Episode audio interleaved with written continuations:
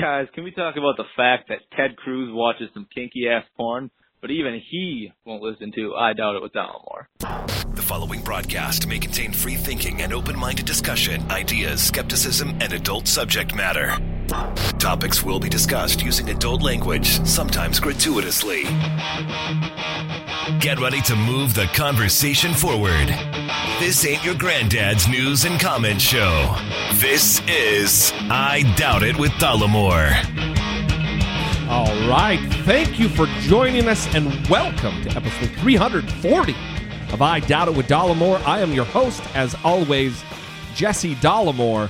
And sitting across from me, that lady everybody knows and loves, the best part of the show, Brittany Page. The best part? Well, that's what they say. Hmm.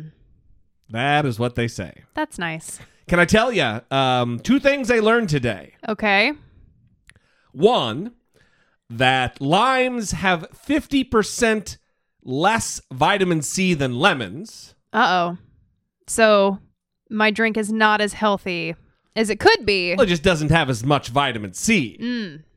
And then the other thing, well, I learned that because scurvy, they when they they hadn't quite figured out that lemons, that vitamin C is what cured scurvy or Uh-huh. prevented scurvy. Uh huh. but they thought it was acidic, the acidicness of or, of lemons. And then when they, yeah, don't ask, I don't, I don't know why, but so and then so they figured, well, limes are more acidic than lemons. We'll use those, and uh, it fa- failed on them because it has fifty percent less vitamin C. Well, I just, I love how you were explaining how you learned this. And you learned it because scurvy is the first thing that you said. Because of scurvy. so, where, why were you looking up scurvy? I wasn't looking up scurvy. I was just reading some stuff. Okay. The other thing I learned today was because of you. yeah. and that is that the little divider on the little the little conveyor belt at the grocery store um it is in bad form to not put that thing down behind your groceries Okay, I don't think it's in bad form. I don't know what the proper etiquette is, but I know that I get very pissed off when the person does not put it down. well you act like if it's not there that's a signal for you not to put your groceries down and i have always been under the apparent misapprehension that if I put that down behind me, it's kind of like a stay away from my groceries to the person behind me. It's kind of like a dick move. Like, hey, I'm too good. This is the line of demarcation. You stay away. but is it not the line of demarcation? It's where your groceries end, and you. You, you're not going to pay for their stuff, No, so it's not rude. I know, or are you like, oh hey, go ahead and just saddle up. No, she'll figure it out. No, if some of yours get in there, I'll I pay for them. It doesn't matter. It's cool. I always just thought that it was their, if it's their prerogative, it's their decision to put it down or not. Mm-hmm. But they're gonna know. I'm gonna put my arm down eventually. I'm gonna, hey, no, no, you know, th- those tampons aren't mine. You're gonna throw yourself on the conveyor belt to to, divide no, the I just, I don't know. I always, I always thought, think it's aggressive to put it down. that is so strange. That And is so strange. You get angry. yeah, I think it's doesn't it aggressive the other way. I think that they are being lazy and hateful toward me. You always act like that they are. They're doing it to spite you Yeah. because. They have to give me the signal. How do I know when I can put my groceries no, down unless no, the thing's on the conveyor no, belt? no, it isn't. They need to give me a signal. Just put the thing down. Listen, it's part. It's part. They should just put the thing down because that's like the courteous thing to do. And half, I don't want to touch the thing. I don't want to touch the divider. It's always filthy. I've never seen a clean one of those. Well, that's half the time. You're going to have to touch it when when you put it behind yours. no. No. Then who's going to put it down for you? Oh, yeah. Now I'm putting this together. now I'm putting this together. Yeah, so you're going to have to touch one of them no matter what. You just don't want to touch two of them, is what you're saying. Yeah, well, this is falling apart now because now I'm having to think about this. Hold on, I haven't I haven't been there in a while. I always go to Trader Joe's and there is not a conveyor belt there. You just hand them That's your stuff, right. That's right. Yeah. so I don't That have to worry about it. dream. That is a dream grocery store Okay, for Brittany Page. I don't want to touch the thing, but I but I have to. Okay, that happens. yeah. But getting back to the etiquette part of it. I don't know. I just feel as though I have always believed that you should put it after your stuff. Just, oh, I'm done now. This is the end of the line for me. Hmm. And you are free to No, go.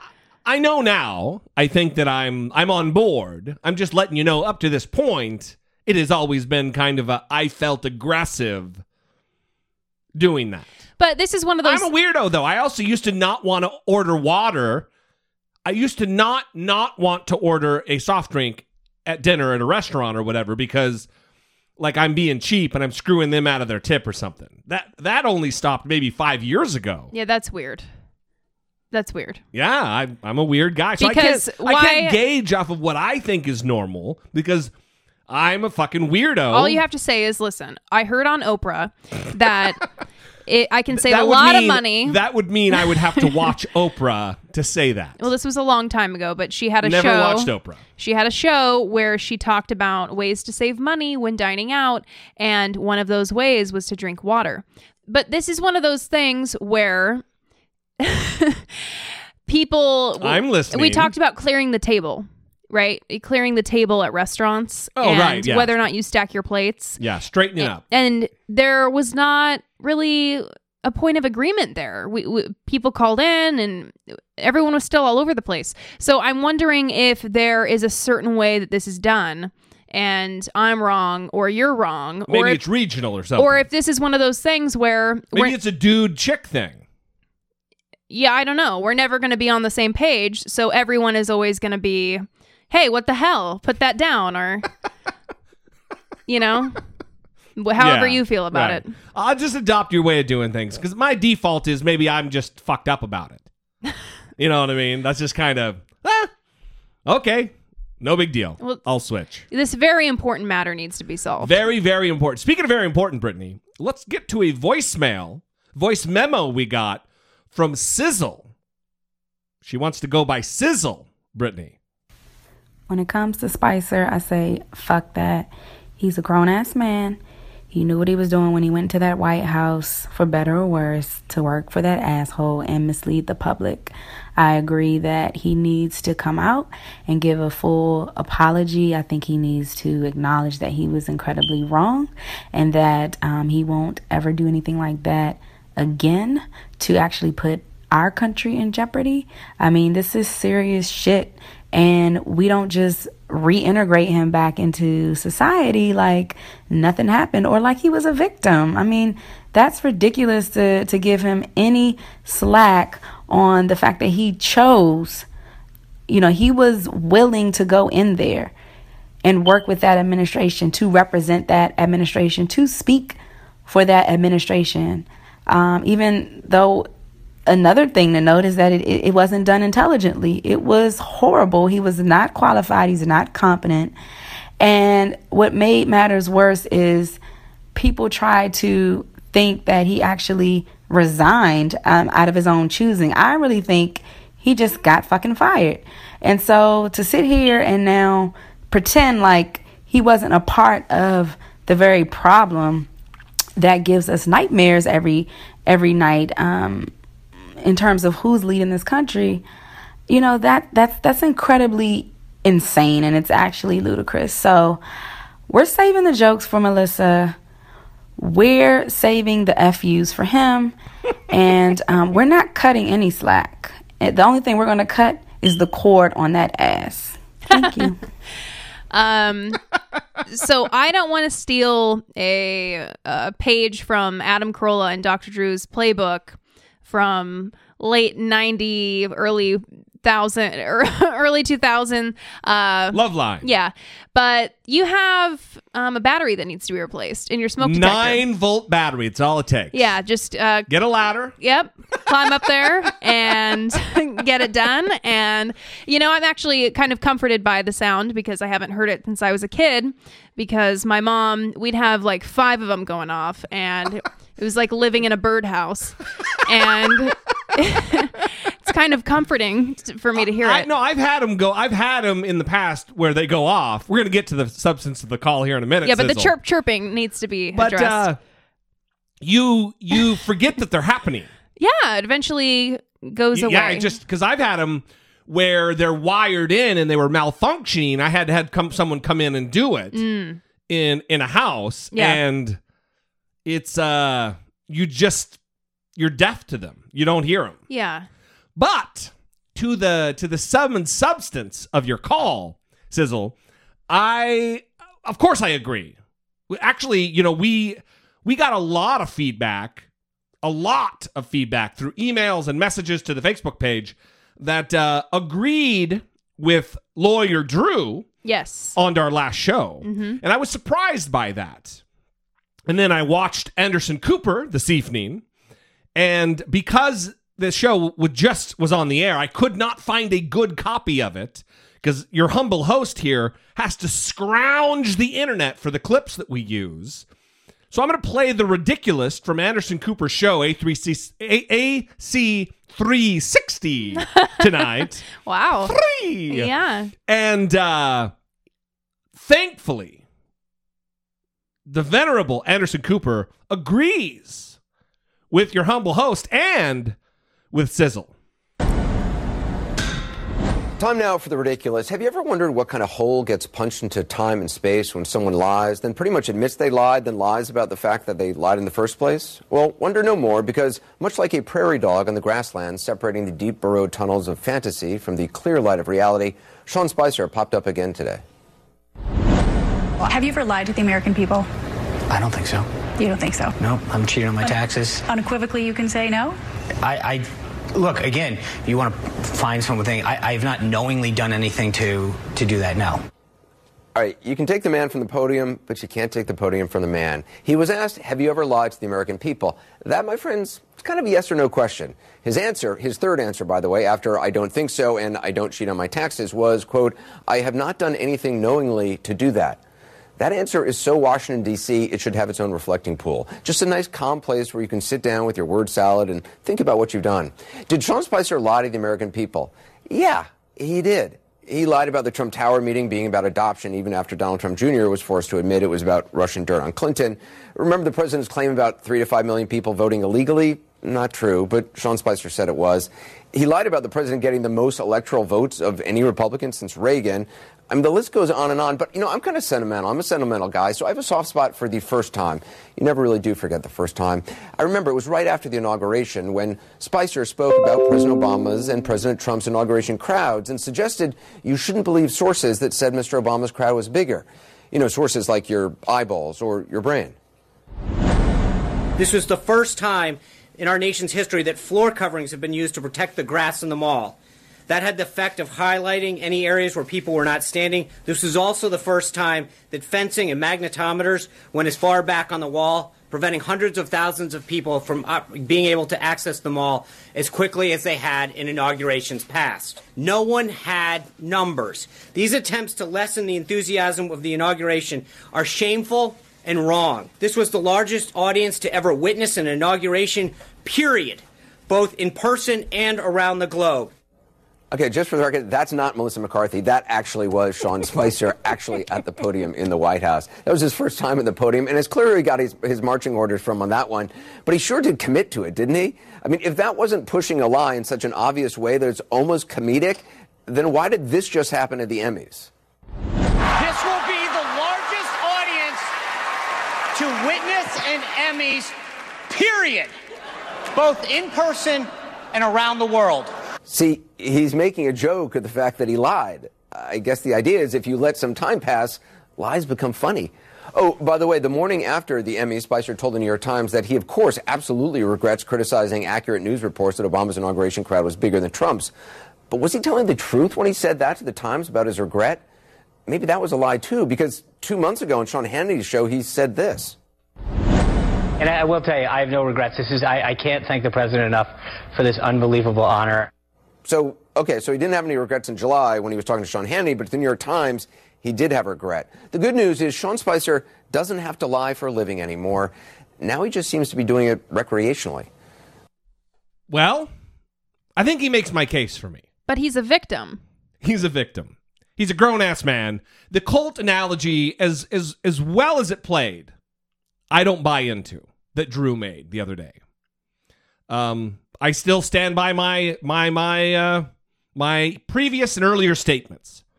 Until we get an actual apology and admitting of what he did, I'm not.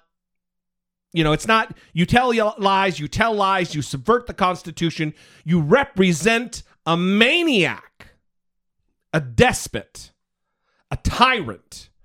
And then as soon as you quit, oh, all's forgiven because you quit. That's not the way it works.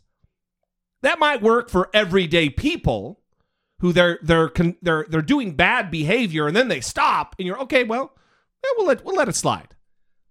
Not in this case. This is a wholly different kind of thing. Anyway, thank you for the voice memo and for, you know, echoing my sentiments. That's always nice. And uh, we appreciate the feedback otherwise that you guys disagree with me and agree with Drew. That's what this show is all about. Let's get to some emails. I just want to say that I'm feeling very insecure about the way that I'm talking because I had a little repair done to my permanent retainer and I feel like I'm permanent retainer. I feel like I'm talking weird. So you are. Well, you know what I hear in my ears. So here's the deal, guys. Welcome to the show. I'm Jesse Dollemore. Yeah. I'm down in my mom's basement doing a podcast. I love science. Okay. Go ahead, Brittany. Uh, thank you for that. Permanent retainer. Hey. Lay it on us. Hey, Jesse and Brittany. Hey, guys.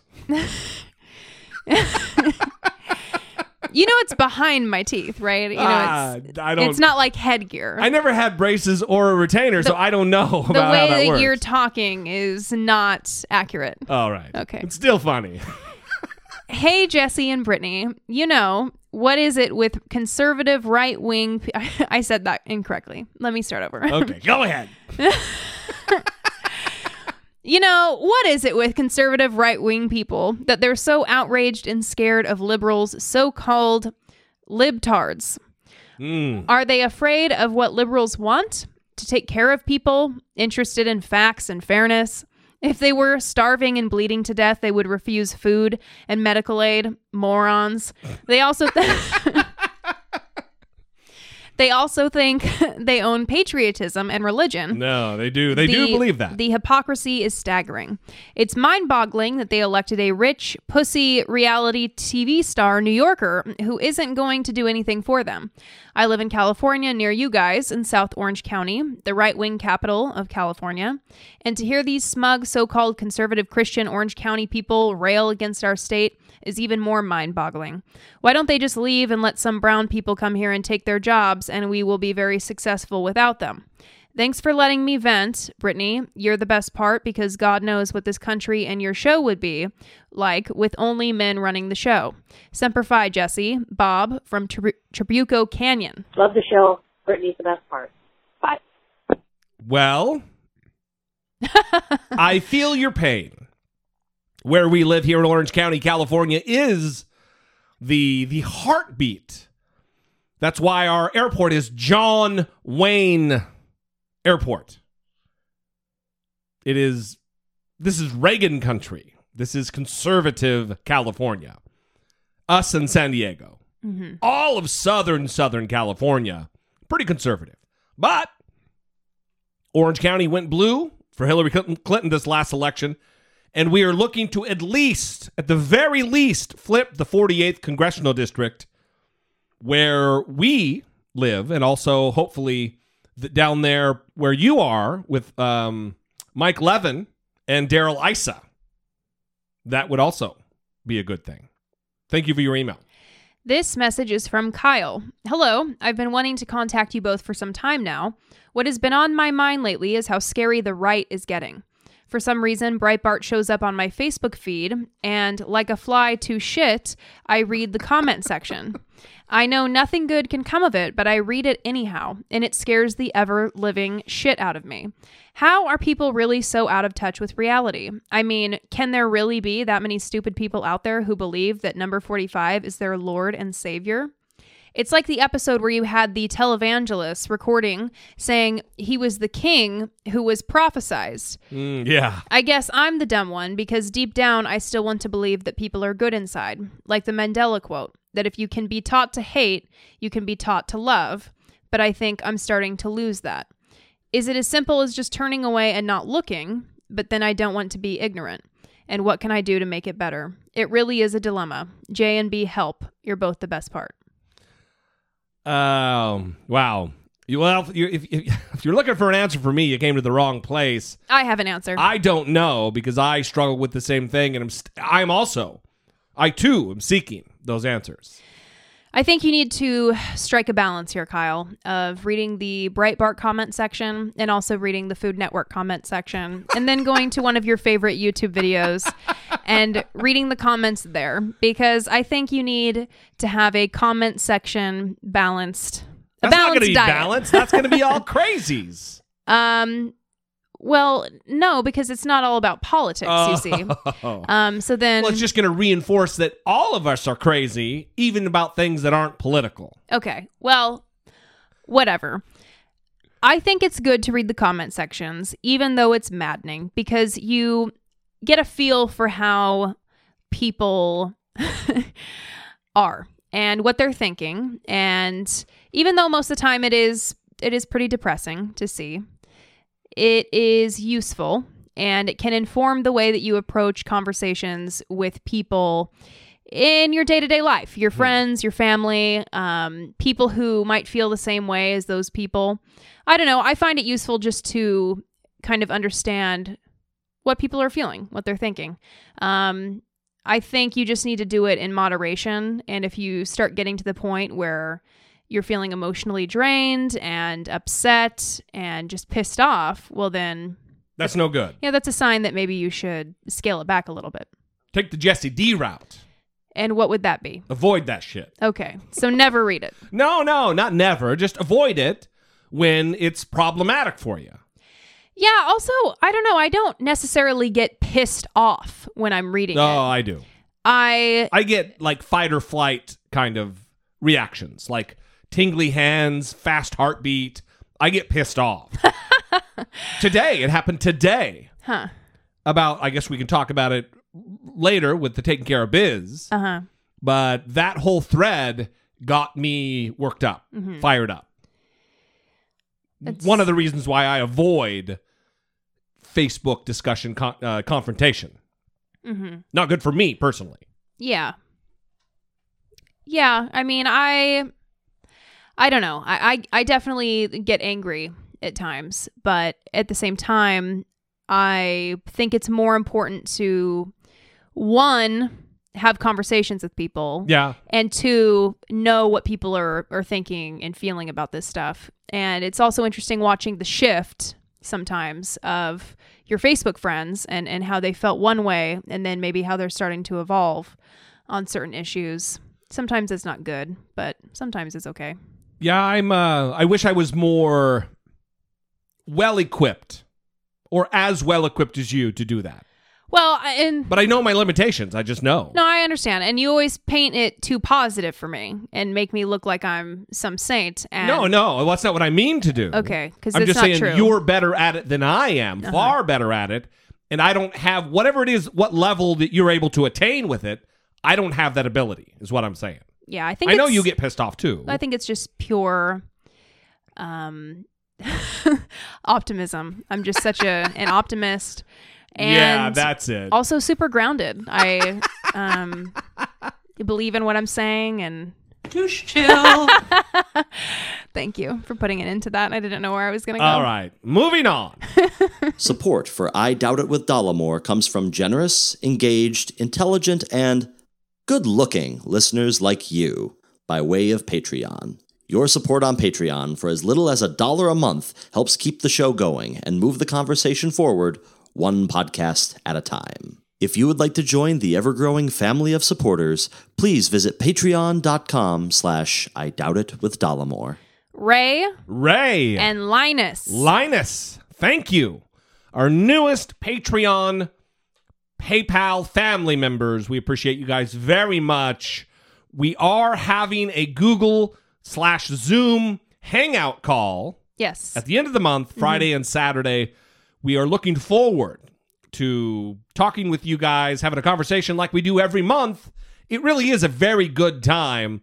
And if that is an incentive that would get you guys to join our Patreon family, it is a really good time. And don't forget that we also have I Doubt It with Dollemore t shirts, totes, all kinds of delicious things. You're the puppet shirts, No treats, but they are. classy laid shirts, classy laid totes, mugs, And where? Where do we have those? dollemore.info. Dollemore.info. Yes. All right. And send us pictures with with your Oh yeah, when you everybody who's bought them, we'd love to see photos of you Yes. wearing the gear. Yes. Drinking out of the mugs, carrying shit in your tote. absolutely. Good time.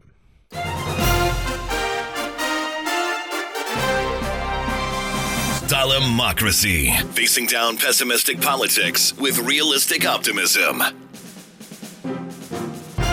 So thankfully it's only good news that we have because there haven't there haven't been a lot of problems the Now, past yes, few days. yes, all all good, sunshine and rainbows. Things have really turned around. Yeah, Going in a different direction now. yeah. Donald Trump not uh, nearing us to nuclear war.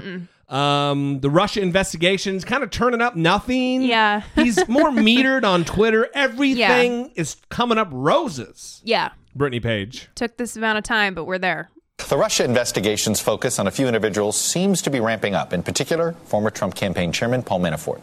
New reporting this week from the New York Times and CNN, some of which we've confirmed at NBC News, some of which hasn't been confirmable, has showed increasing scrutiny on Manafort. CNN is reporting, in fact, that a FISA court granted a wiretap of Manafort both before and after the election, including into the early part of this year when he was known to talk to President Trump. We also learned this week, first reported by the New York Times and confirmed by NBC News, that Manafort's home was raided over the summer using a no knock warrant.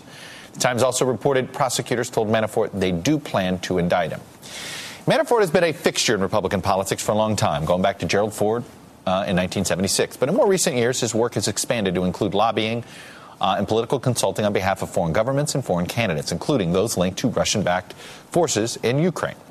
And this week we learned of another connection Manafort and this man, Oleg Deripaska. He's a Russian billionaire who's known to be among two or three oligarchs that Putin turns to on a regular basis. This was first reported by the Washington Post. He's also been repeatedly denied entry into the United States over alleged ties to organized crime. And despite all of that, came to light this week that emails show Manafort offered Deripaska a private briefing on the campaign just two weeks before the Republican National Convention. Joining me now, is my colleague Ken Dilanian, and he, of course, covers intelligence and national security issues for NBC News.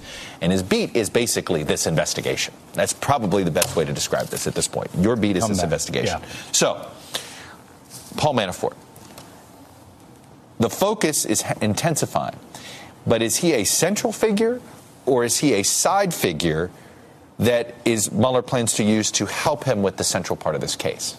Well, I think both. Right now, he's a central figure because that's where the evidence is leading Mueller.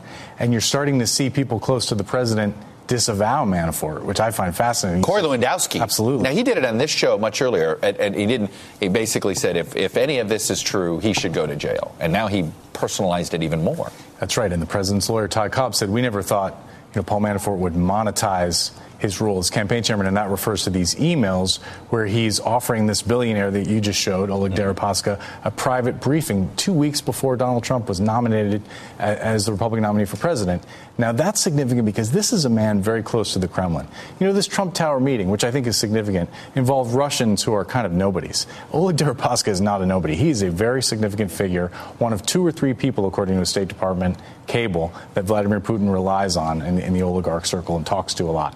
And, and he had this relationship with Manafort going back to 2007, a financial relationship, and it, and, and it continued on during the campaign when Paul Manafort was running Donald Trump's campaign. Is you just said you, you quoted Ty Cobb now as sort of essentially throwing Manafort under the bus. That seems to be a that's a tricky decision to make if you're on the president's legal team and you do that because there has been an assumption, and I want to be careful here on the assuming, but there's been an assumption that part of the play here by Mueller is to squeeze Manafort. That they have found a lot of irregularities involving where he reported money, maybe simply tax evasion, all sorts of issues of how he handled his his uh, uh, operations when it came to Ukraine. Um, that may have, have anything to do with the central collusion question, but he committed crimes. it, it and, he, and they squeeze him, you would think that the president's legal team wouldn't be throwing him under the bus unless they're really worried about him. Unless they've, and we should say, obviously, he denies committing crimes, but unless they've already concluded that Mueller has so much leverage against Manafort. Manafort is on the road to indictment. Inevitable. The ship has sailed. I mean, he's he's going to be he's going to cooperate and say what he knows. And the question is, what does he know? Was this just Paul Manafort running his own show inside the campaign with these ties to senior Russians, or was he coordinating it with Donald Trump and others? And what was Mike Flynn doing? All very good questions. If you're asking me, no one really is asking Jesse D. Yeah, those questions were meant for you. But if you're asking me, uh, he wasn't running rogue. He wasn't doing an operation on his own inside the Trump campaign. Because one, the Trump campaign was very small. Yeah. Remember, they had an unorthodox um, infrastructure within the campaign. They had very few people. They bragged about how little they were spending on campaign expenditures relative to personnel because, well, it's a real tight ship, super small. Everybody knows everything, everybody knows everybody. So I just don't see Paul Manafort going off on his own, briefing random, close to the Kremlin oligarchs, billionaires, on the status of the campaign. That why why would they need to know for one? Why would they want to know for another unless they're checking on an investment? That is rank speculation on my part let it be known. But really, unless they have a stake in this thing, unless they have a, a, direct interest, why do they need to be briefed on the reg? Pretty fishy. The other thing is the FISA surveillance warrant that was issued twice on Manafort. We talked about that with Drew. That's right. And what? And also, let me say this: Uh oh. He's not here to defend himself, and I'm not really attacking his position. But I got to thinking about his issues with the FISA warrant, how easy they are to get. In the moment, I didn't think of this, but in, upon further reflection, a FISA warrant like that on a man like Manafort, who is working directly under a presidential candidate they're not going to be issuing those as easy as they do on some no name Islamist suspect, which is where most of these FISA warrants ostensibly are going, are geared toward, is terrorism national security. So, because it's Paul Manafort, and because he's the, the campaign chairman for the Republican nominee during an election cycle, a judge is going to be a lot more wary about issuing that particular type of of intrusive surveillance order. Well, both who it was and also the the type of warrant that it was, which Yeah. was the the no knock Yeah, when they actually served the search warrant. at a inopportune time of the day. Right. yeah. um, th- those elements combined with who he was and his position seem make it seem like a different scenario. Yeah, a lot more serious. Yeah.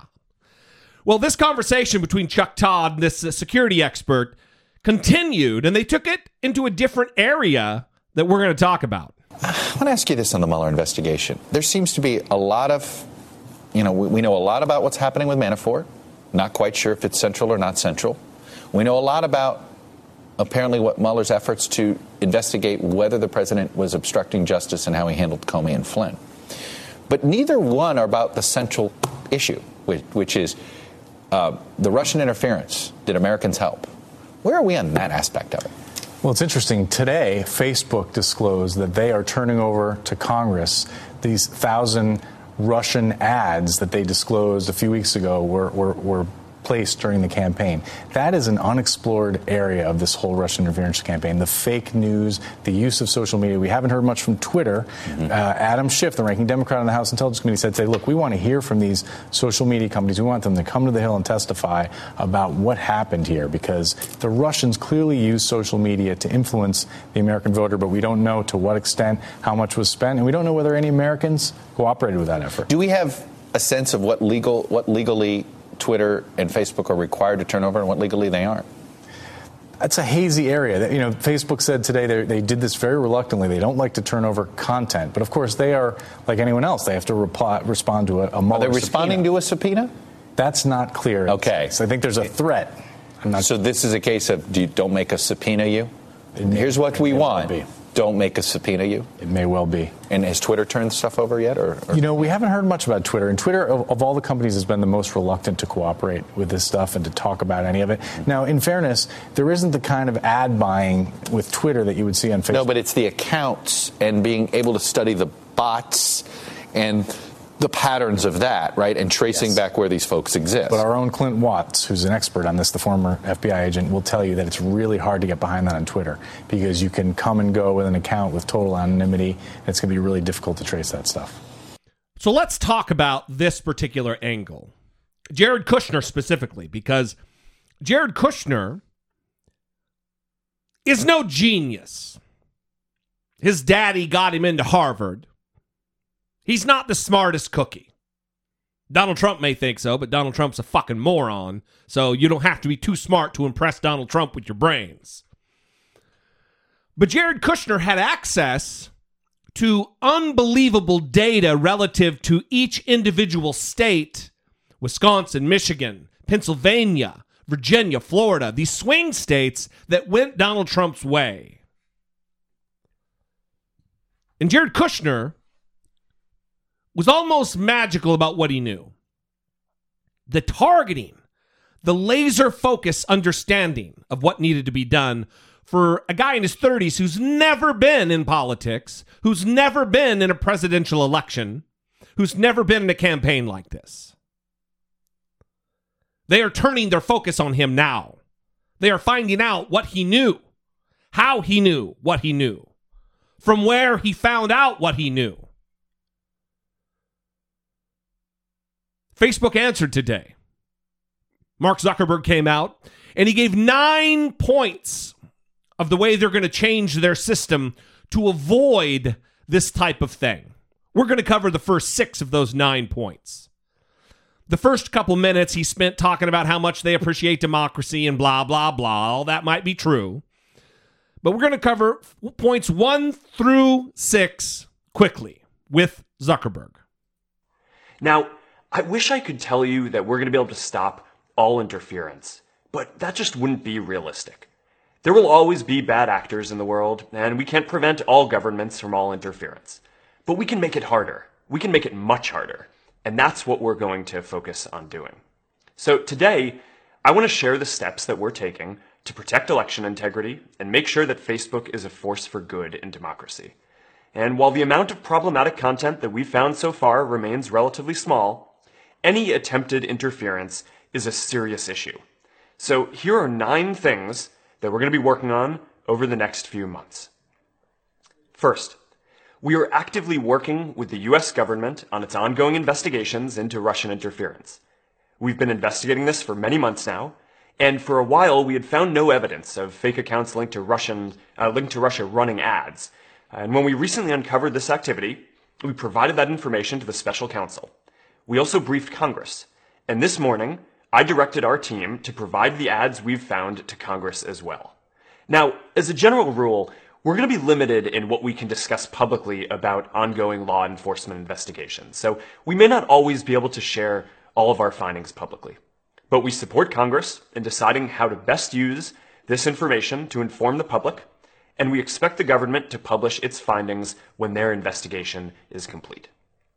Second, we will continue our own investigation into what happened on Facebook in this election. We may find more, and if we do, we will continue to work with the government on it. We're looking to foreign actors, including additional Russian groups and other former Soviet states, as well as organizations like the campaigns, to further our own understanding of how they used all of our tools. These investigations will take some time, but we will continue our thorough review. Third, going forward, and maybe the most important step we're taking, is we're going to make political advertising more transparent.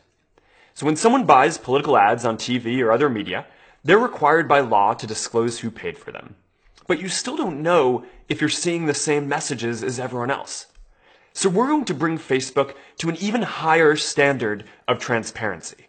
Not only will you have to disclose which page paid for an ad, but we will also make it so you can visit an advertiser's page and see the ads that they're currently running to any audience on Facebook. We will roll this out over the coming months, and we will work with others to create a new standard for transparency in online political ads. Fourth, we will strengthen our own ad review process for political ads. Now, to be clear, it has always been against our policies to use any of our tools in a way that breaks the law, and we have many controls already in place to prevent this. But we can do more. Most ads are bought programmatically through our apps and website without an advertiser ever speaking to someone at Facebook. And that's what happened here. But even without our employees directly involved in the sales, we can do better. Now, I'm not going to sit here and tell you that we're going to catch all bad content in our system. We don't check what people say before they say it, and frankly, I don't think society should want us to. Freedom means you don't have to ask for permission first, and that by default, you can say what you want. And if you break our community standards or you break the law, then you're going to face consequences afterwards. We won't catch everyone immediately, but we can make it harder to try to interfere. Fifth, we're increasing our investment in security and specifically in election integrity. In the next year, we will more than double the team working on election integrity. In total, we'll add more than 250 people across all of our teams focused on the security and safety of our community. Sixth, we will expand our partnerships with election commissions around the world. We already work with electoral commissions in many countries to help people register to vote and to learn about the issues. And we're going to keep doing that. And now we're also going to establish a channel to inform election commissions of the online risks that we've identified in their specific elections. And then the other, seven through nine, were more international and I think less related to what we're talking about now. And I'm not going to malign Mark Zuckerberg. I think Mark Zuckerberg is a stand up, ultimately and generally a stand up guy. I think that what he has done for humanity and what he is what he has pledged to do for humanity going forward with his immense wealth is a wonderful thing. He's in the the the Bill Gates Warren Buffett camp of giving fucking everything away by the time he dies. Yeah, that's great. It's it's a I mean, he's going to do more for America and the world than I mean, goddamn. Unbelievable. Yes, but he can still have flaws. For sure, and he does. And a lot of this was a PR move. Because there's no need to tell us, Facebook, what they're doing. They're doing it because they want us to feel warm and fuzzy about Facebook. Well, they've also been having some problems over the past couple of days, both with the the ad targeting of phrases like Jew haters. Yeah. That you could purchase ads to target people that that appreciate that sentiment. Absolutely. And then he he's still under fire for these comments because he isn't releasing the ads to the public. Well, I'm I'm okay with that because he ha- is releasing them to Robert Mueller, and that is what matters. Doesn't matter. Listen, if you have a problem with Mark Zuckerberg not letting you know about what the ads are, calm her down, back her down a little bit, and have faith in Bob Mueller, who is no fucking joke. This guy is taking care of biz. He's going to be getting the goddamn job done.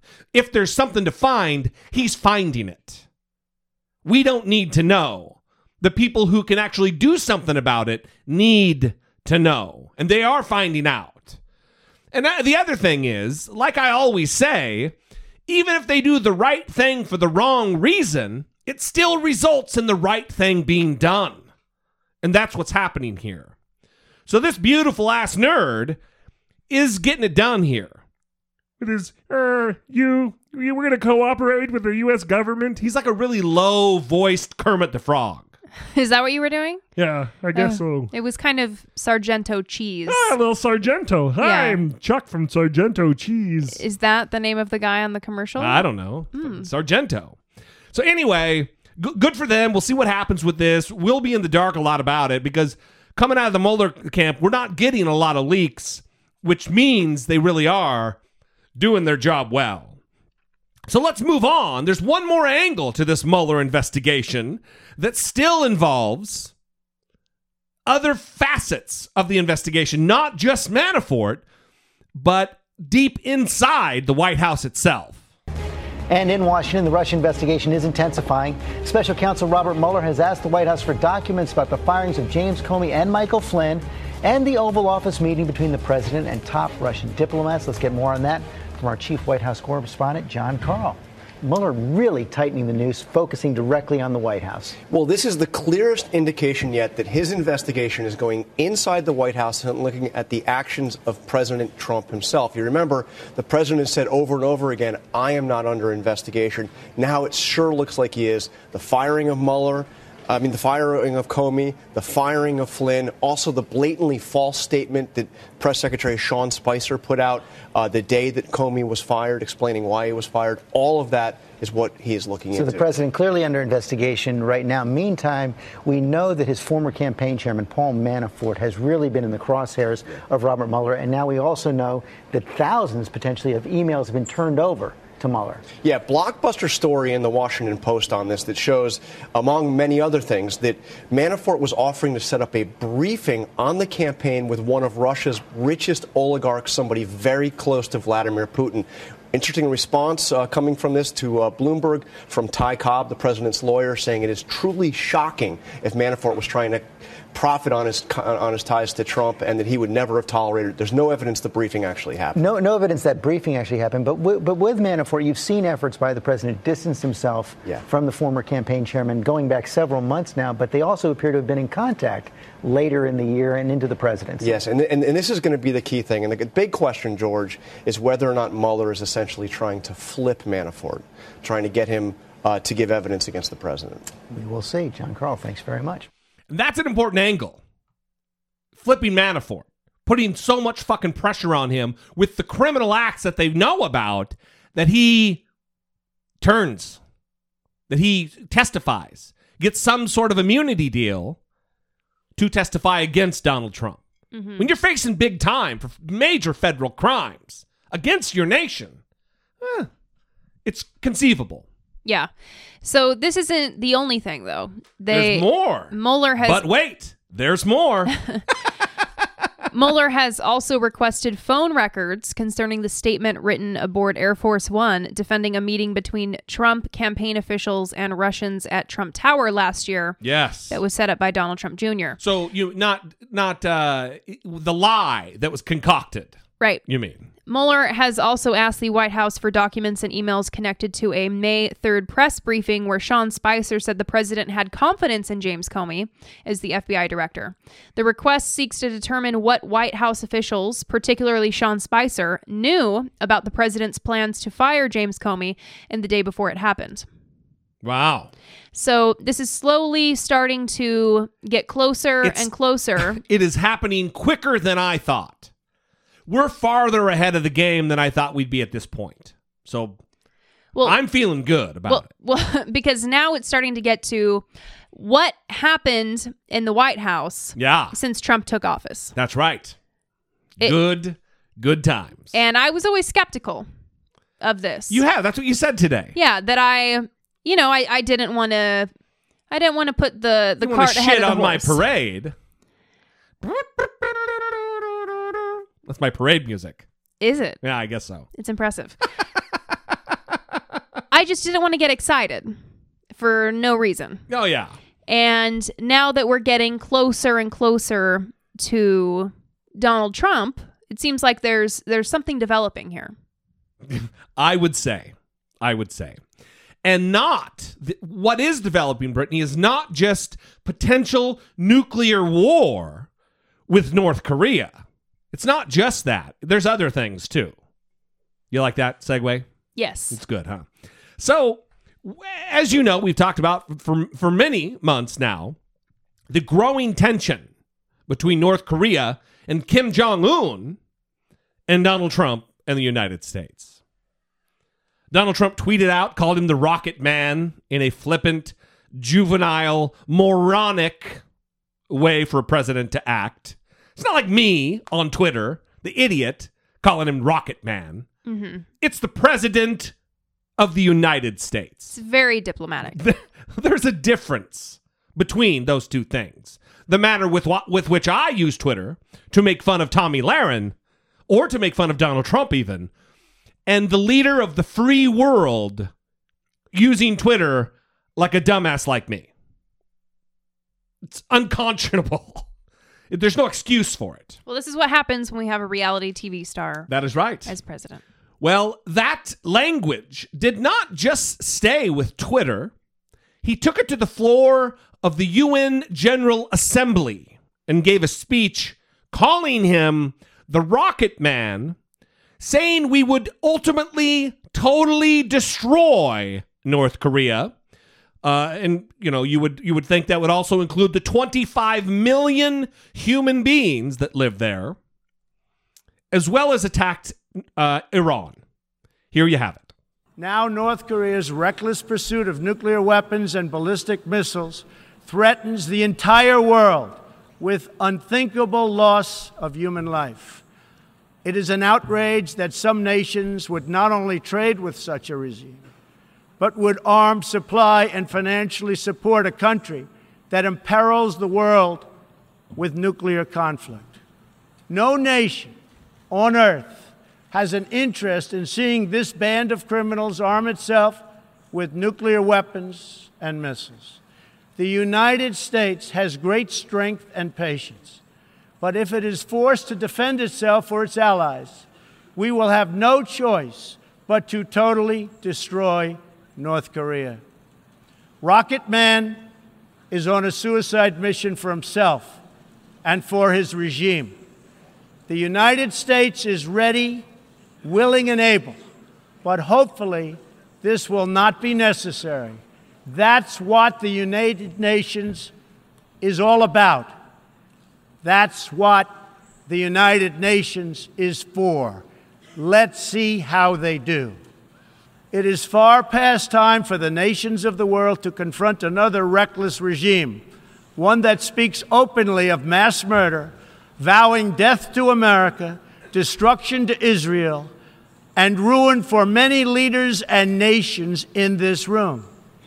The Iranian government masks a corrupt dictatorship behind the false guise of a democracy.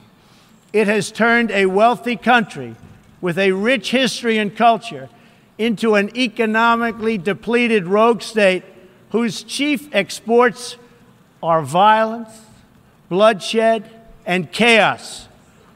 To put it simply, we meet at a time of both immense promise and great peril.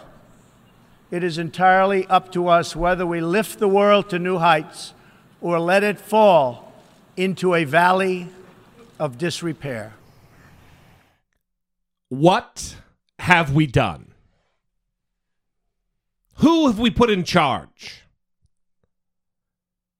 This is just another moment where I'm like, God damn it. We have put a moron in charge of the country. And I don't mean moron like, oh, George W. Bush, not very smart. I mean someone who's not capable of finding his way out of a fucking wet paper bag with two hands and a fucking flashlight. Something's wrong with Donald Trump. L- l- listen to this. That's what the United Nations is all about. That's what the United Nations is for. Are you are you kidding me? And then he says, "Let's see how they do." You're speaking to the United Nations, of which we're a member, Donald Trump. You don't say, "Let's see how they do." You would say, "Let's see how we do," or "Let's see how you do." Not see, let's see how they do. What they are you talking about? You're talking to them. You fucking infant. This is one of those fascinating moments where conservatives loved his speech and thought it was great. Morons. Nikki Haley called it refreshing. Of course she did. And liberals obviously not not a fan of the speech. So it just it, it's fascinating to me because we're all listening to the same speech and we're listening to him say nothing useful. I think it's objectively bad. And people come away from this calling it refreshing. Uh, And it's fucking spin. and I don't understand Nikki Haley because sometimes she says reasonable things. So is that just on accident? Those moments where she's saying something reasonable? I don't know. I think I think she may be trying to say what's politically expedient for her at the moment, and that's what she felt about this. But this didn't play well. And it didn't play well with someone who it matters whether it plays well with. It didn't have the desired effect of intimidation. It didn't have the in- desired effect to have him cow and be afraid and tremble in his little size sixes. Kim Jong un. You mean Donald Trump isn't intimidating? Yeah, Rocket Man wasn't intimidated. Hi, Jim. That's right. We heard the president's tough talk. Now we're hearing uh, a reciprocal tough talk from North Korea's leader. This is via North Korea's news agency, KCNA. I'll read to you uh, just some of the, the things he said. He said, I will make the man holding the prerogative of the supreme command in the U.S. pay dearly for his speech calling for totally destroying the DPRK. Uh, that's a reference, of course, to North Korea. He also went on to say uh, of President Trump, he is unfit to hold the prerogative of supreme command of a country. And he is surely a rogue and a gangster fond of playing with fire rather than a politician. Again, these are, are this is a reaction we're getting from Kim Jong Un uh, to what we heard from President Trump earlier this week. Uh, he ends uh, these remarks saying, "A frightened dog barks louder." Uh, so some tough talk from North Korea's leader in response to what we heard from President Trump threatening to totally destroy uh, North Korea and saying that, that, that calling him Rocket Man, calling Kim Jong Un Rocket Man earlier this week, saying he's on a suicide mission. And this is interesting, Jim, because it comes on a day when the president has uh, been really using diplomacy. Even as he was rolling out these new sanctions on North Korea, the president signaled that he remains open to diplomacy, despite saying just last month that talking is not the answer uh, when it comes to North Korea. Today, when asked if dialogue with the regime is still possible, is still an option, he said, why not? So I am anxiously awaiting the tweets that Donald Trump will send in response to Kim Jong Un. I imagine it will be something like, I know you are, but what am I? and I I just think that I'm no dog. I'm not barking. We're you're, starting- you're barking. You're a dog. we're starting this pattern with two immature turds Yeah. and i- it's it's not useful because Donald Trump is so prideful. And Just like the fat boy is. yes, so we have two very prideful people that need to protect their egos. And Donald Trump is going to They also have both terrible haircuts. someone is going to tell Donald Trump what Kim Jong Un said. And he is going to throw a temper tantrum. Yes. He is going to be very angry. We're gonna that find Kim out. Jong Un We're likely gonna find out tomorrow. said this about him and that everyone is hearing about it because it's about him. Yeah. It isn't about the people that live in South Korea that will die. Or if- even the if innocent people who are brainwashed in North Korea. Twenty-five million Yes. of them. Yes, it isn't about the collateral damage. There's that- 10 million people just in Seoul, South Korea. It's it's don't insult me. Right. This is me and you. exactly right. And it isn't. It isn't Donald Trump and Kim Jong Un. That's that's not it.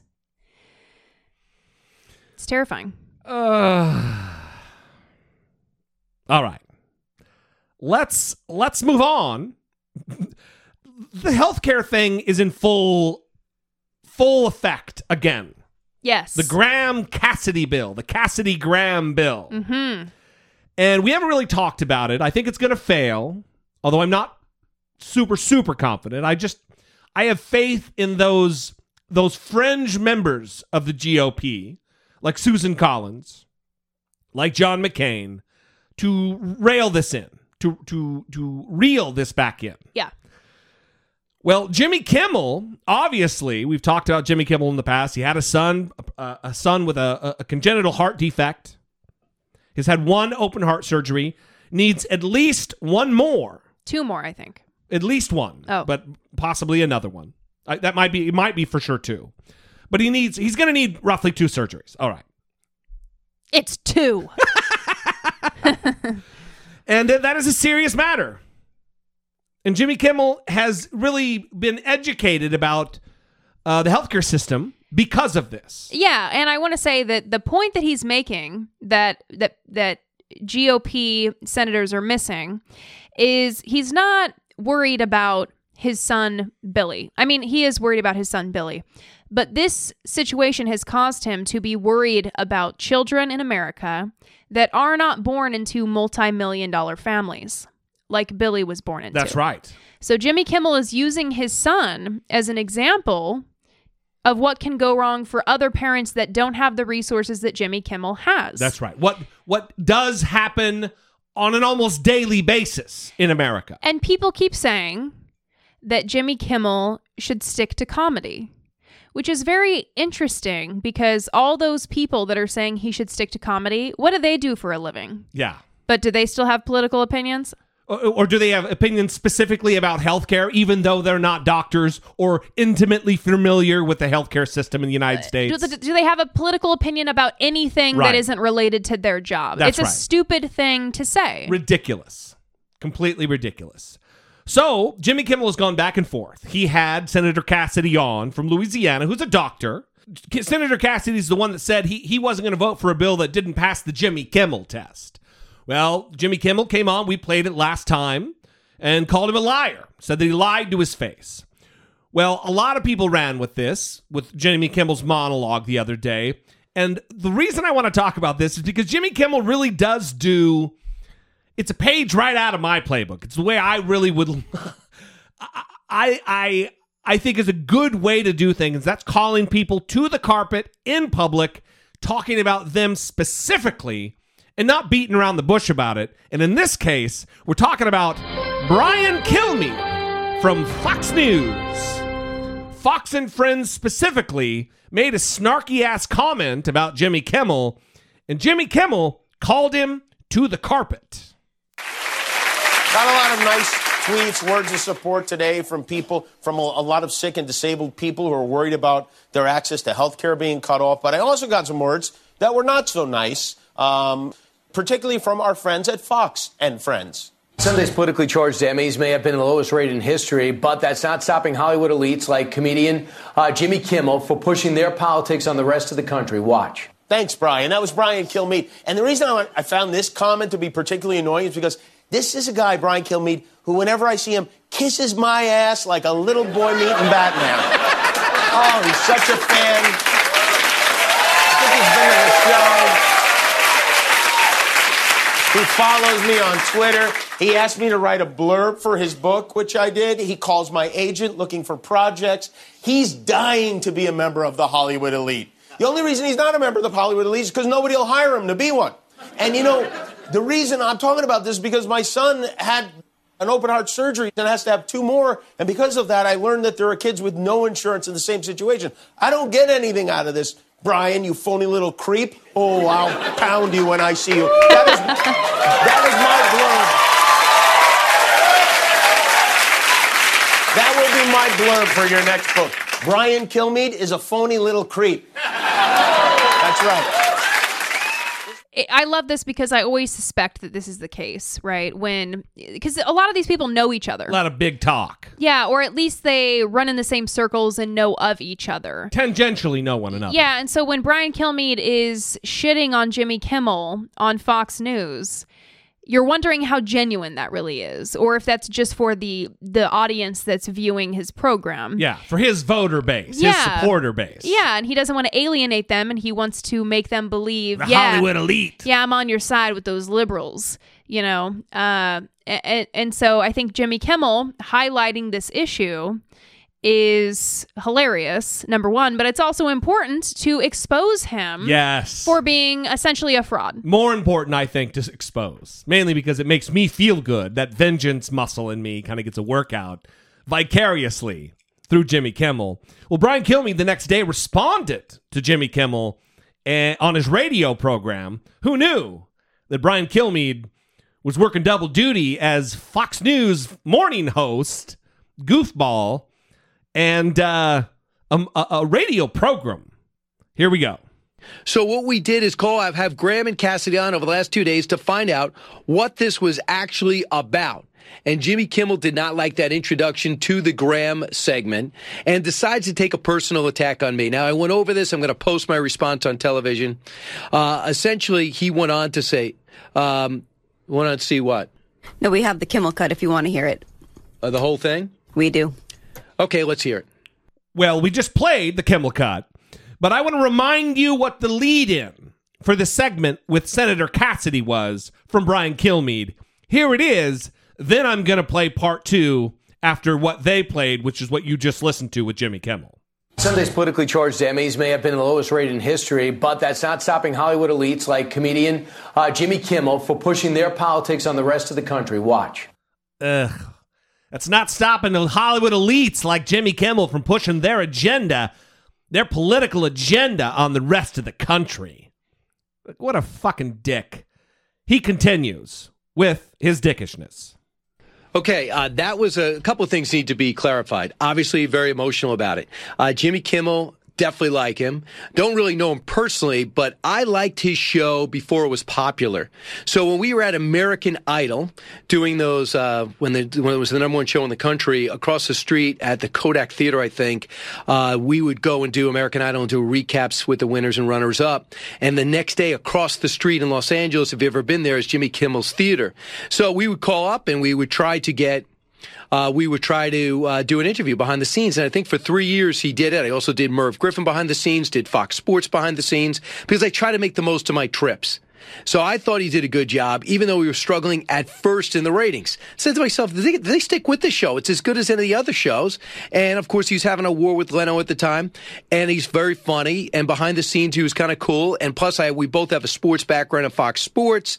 So Is he trying to take credit for Jimmy Kimmel being the being as popular as he is now? A little bit. It seems like that, right? Yeah. Ugh. So he was on the show a lot promoting Fox Sports because he was playing kind of the funny guy role uh, that they now have on that show on a regular basis on the pregame show. Now, in terms of, so I interviewed him three times, but not for the last eight years.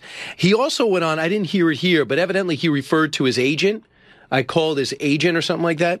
So yeah, I knew his agent when I got out of college. So I thought to get to Jimmy Kimmel, since I wasn't getting a response from ABC, I called his agent and his agent said, sure, and set it up. And then after the last five, six years, we tried, have not been able to get on. I imagine it's the nature of partisan politics. But for him to go out and attack me personally and try to get into my personality and wants to be a Hollywood uh, celebrity, I've never. I was out there for a while. I was doing sports. Came back here, to, and after doing sports for 20 years, was been at Fox. Why would I ever leave the number one network in all of cable, not only news, and the number one morning show in the country? Through all these consequential events, to go out to in Los Angeles and do entertainment. I mean, what what point is that? Why would I want to leave a cable network when I could go to Hollywood and make all the really big bucks, everybody? That's crazy talk. So he's taking Jimmy Kimmel literally when he says that Brian Kilmeade wants to be in the Hollywood elite, like he wants to be Matt Damon or something. Right. No, Jimmy Kimmel doesn't think that you can be Matt Damon. What he what he's saying is that you want to be rubbing elbows That's with the Hollywood it. elite. You want to be in the club. You want to be buddies with those people. You want to be invited to the parties. You want to be hanging out. Okay, that's what he means. He doesn't think that you will become a movie star. No one will hire him. It's not even based in fact. So he didn't like that introduction to a segment, but I'm sure if he listened to the segment, he would have liked it. And if he did what I did, is spend this time reading everything I can, and then interviewing the people that made up the plan, that came up with the plan, This is where he starts going off the rails because he's describing everything Jimmy Kimmel has done. Jimmy Kimmel has done his due diligence. Jimmy Kimmel has read the information. He he knows the legislation. The bill is out there. You can read it. It's not a mystery. You don't have to in, invite Cassidy or or or or or Lindsey Graham on your show to understand it because you can read it your goddamn self.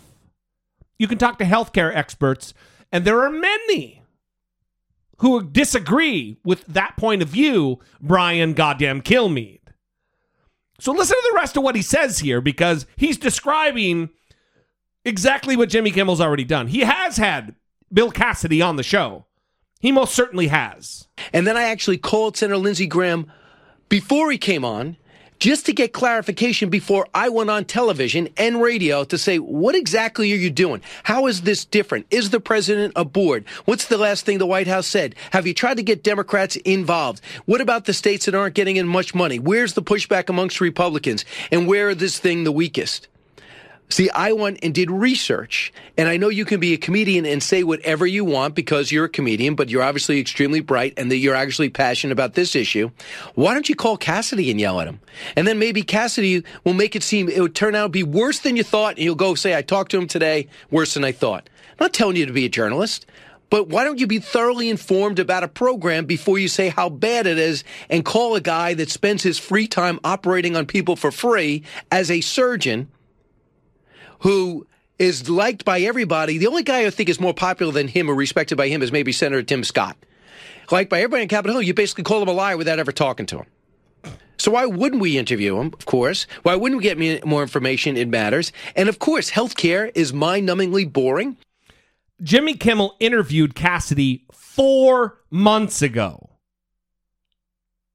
Cassidy said, I won't vote for any bill that doesn't pass the Jimmy Kimmel test, which is no lifetime caps on coverage and a mandatory coverage of pre existing conditions. Neither one of those things are guaranteed in this new goddamn bill. I also love how he says that comedians can say whatever they want. Well, Brian Kilmeade has said plenty of stupid things over the years, Yes. things that he's had to apologize for saying, including racist things, like how in America we, quote, keep on marrying other species and ethnicities. Swedes have pure genes. In America, we marry everybody. Uh, A he quote, also a quote from the person that you're hearing talk right Yeah, now. yeah. And he had to apologize for Super smart guy. And this was in 2009. This wasn't when he was 10. He also asked black uh, anchor Lauren Green or um, who's the? There's only two black anchors at Fox. But there's the, I think it's the other lady, Harris Faulkner? Harris Faulkner, and asked her, "Oh, do you drink grape Kool Aid? Do you make Kool Aid at picnics? Just fucking Brian Kilmeade, man. Oh, He's is he a comedian? Is he He's a comedian? goddamn moron. Because comedians are the ones who get to say whatever they want on TV. Ugh. well, let's let this comedian wrap up with his last 58 seconds. and complicated, and I try to keep it above board. However, for him to go that crazy and attack me personally, so when I get up in the morning, all of a sudden, instead of just saying Brian Kilmeade asked this question, he's terrible at his job, you have to attack me personally. And I guess this little, you said uh, this little man or something like that. I'm 5'10", 174. I'm sorry Oh, that's not good enough for you. But I just think if you look at the average chart of a male in America, I think I'm pretty much on target. So, not sure why that was necessary. Not sure why don't you just roll a clip and put it through. Not sure why the fact that I think you do a really good job of what you did and thought you were good before you were even as successful as you are is a bad thing.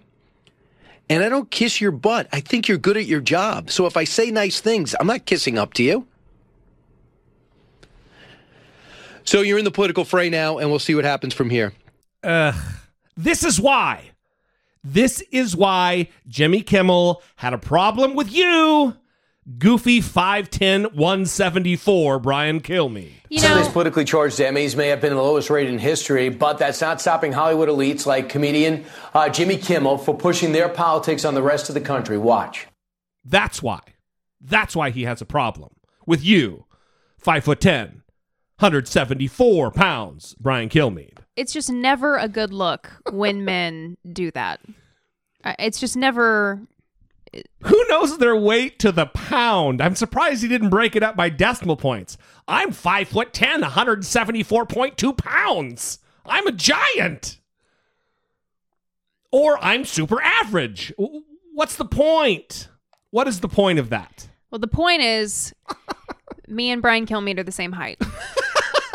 and if I had to guess, I would say he's probably five nine. Well, that's typically how it works. I mean, I know guys that say they're six foot tall when they are for sure five nine and a half, five foot ten, maybe. well, and this is this is why I'm saying it's ridiculous because he did Jimmy Kimmel, Kimmel call him a small man? I think he meant like a little man. You're you're being petty. You're being okay. small. Yeah, and he felt the need to give his height and weight. Yeah. And this is just such a strange impulse to me that he felt the need to defend. I'm not a small man. Right. Dude. Rather than be secure. Yeah. It's like he has to defend that. Come on. He doesn't have to defend that he's a piece of shit. He has to defend the fact that he's whatever height and whatever weight. It's just very, very strange. pretty weird. All right.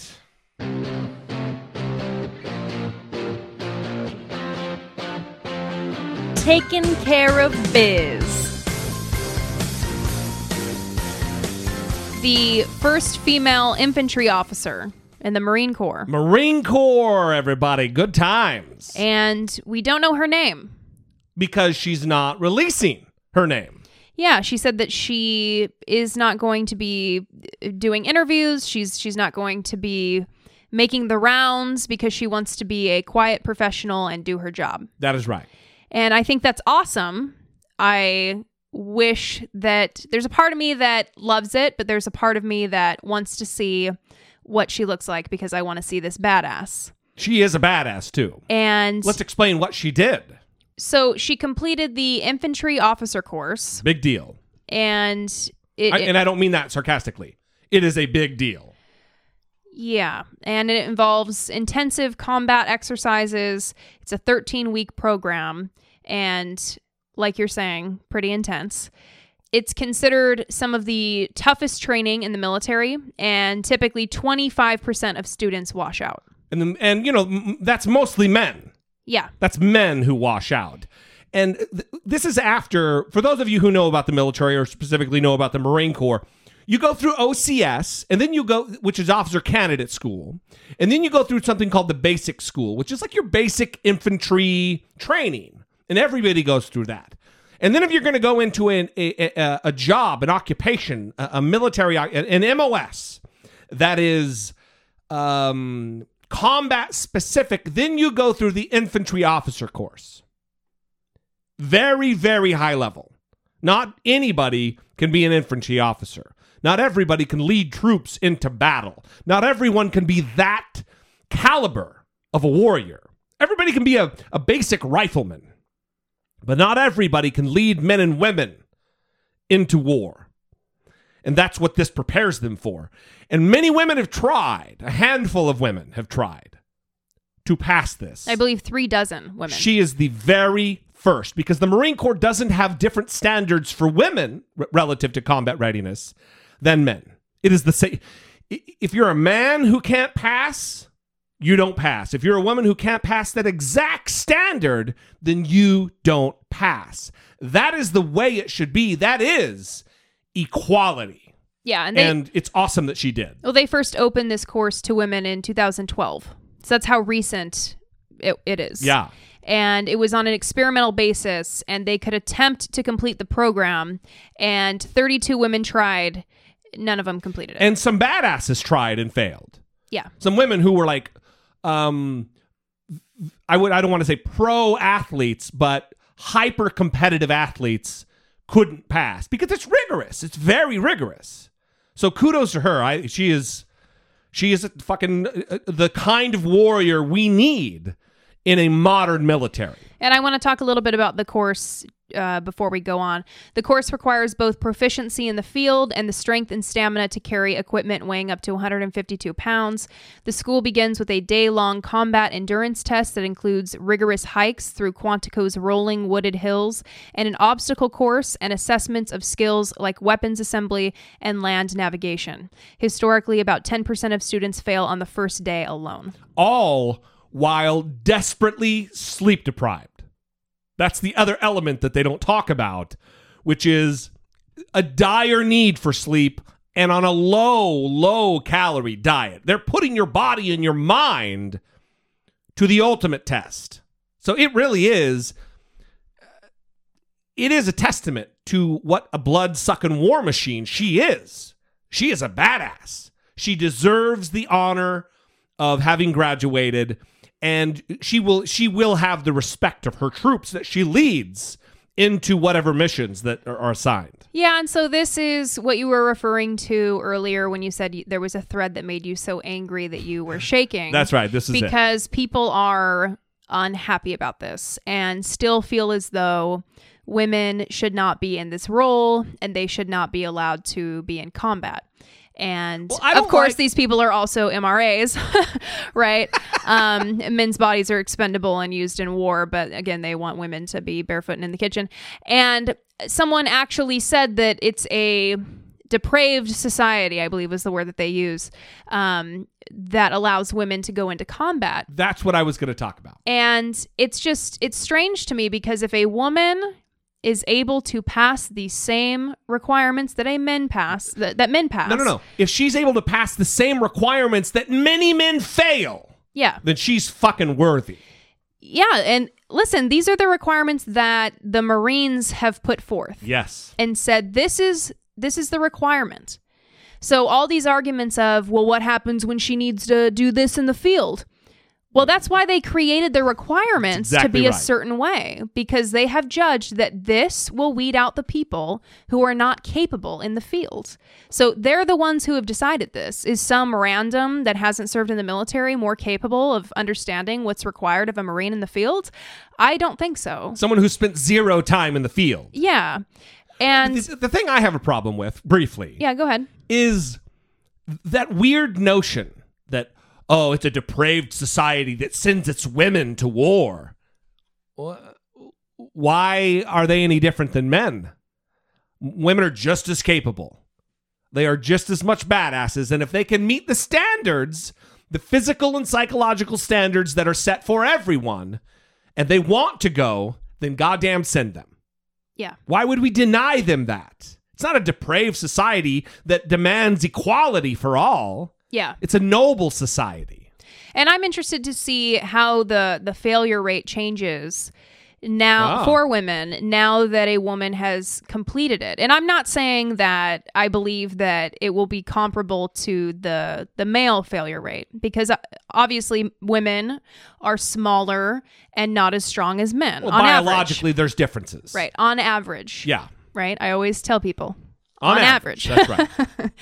um, because I saw those women on the beach in Wonder Woman, and some of them would crush some dudes. Yes, they would. okay.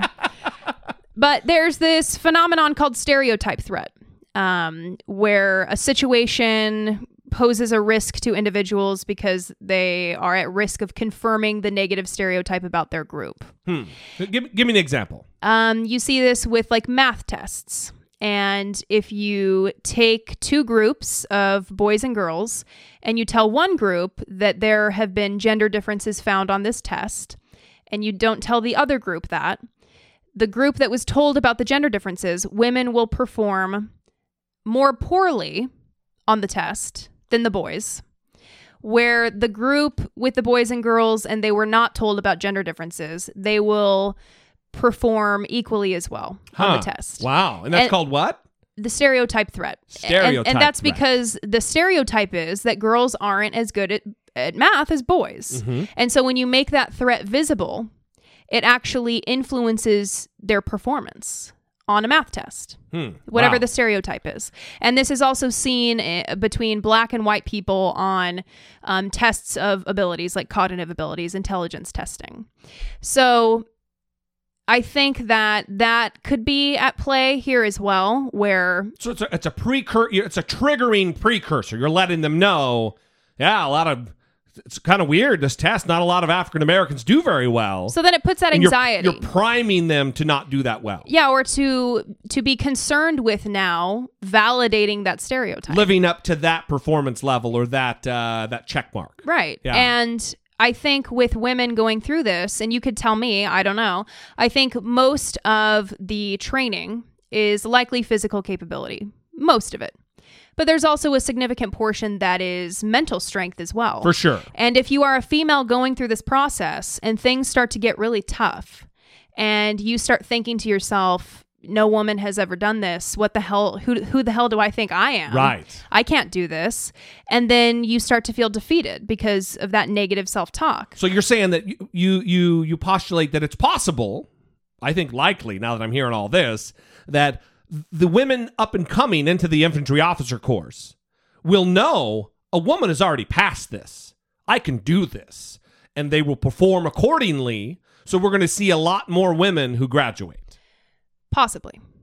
I don't. I, don't know. I, I don't know about a lot more, but I think that it it would be significant to. Well, if it's one in the last five years, if we get another one in the next one year, Yeah. we're we're we're uh, increasing more than exponentially our graduation rate. and this kind of thing is so influential. I mean, you see women in positions of power, CEOs, Yeah. and that influences more women to believe that they can break the glass ceiling and they can be CEOs, they can be president, they can be senators.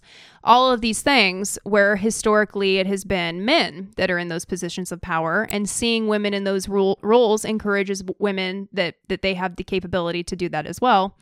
And I think that this woman achieving this sends a message that we are capable and we can do this. I mean, I can't, but I'm sure someone else, It's the royal we. It's we. someone else We can can. do it. well, she is definitely taking care of biz. We'd love to know what you guys think about this and all the other stories we talked about today. 657 464 7609. That is our number. You can call even less than two minute, a fewer than two minute voicemail.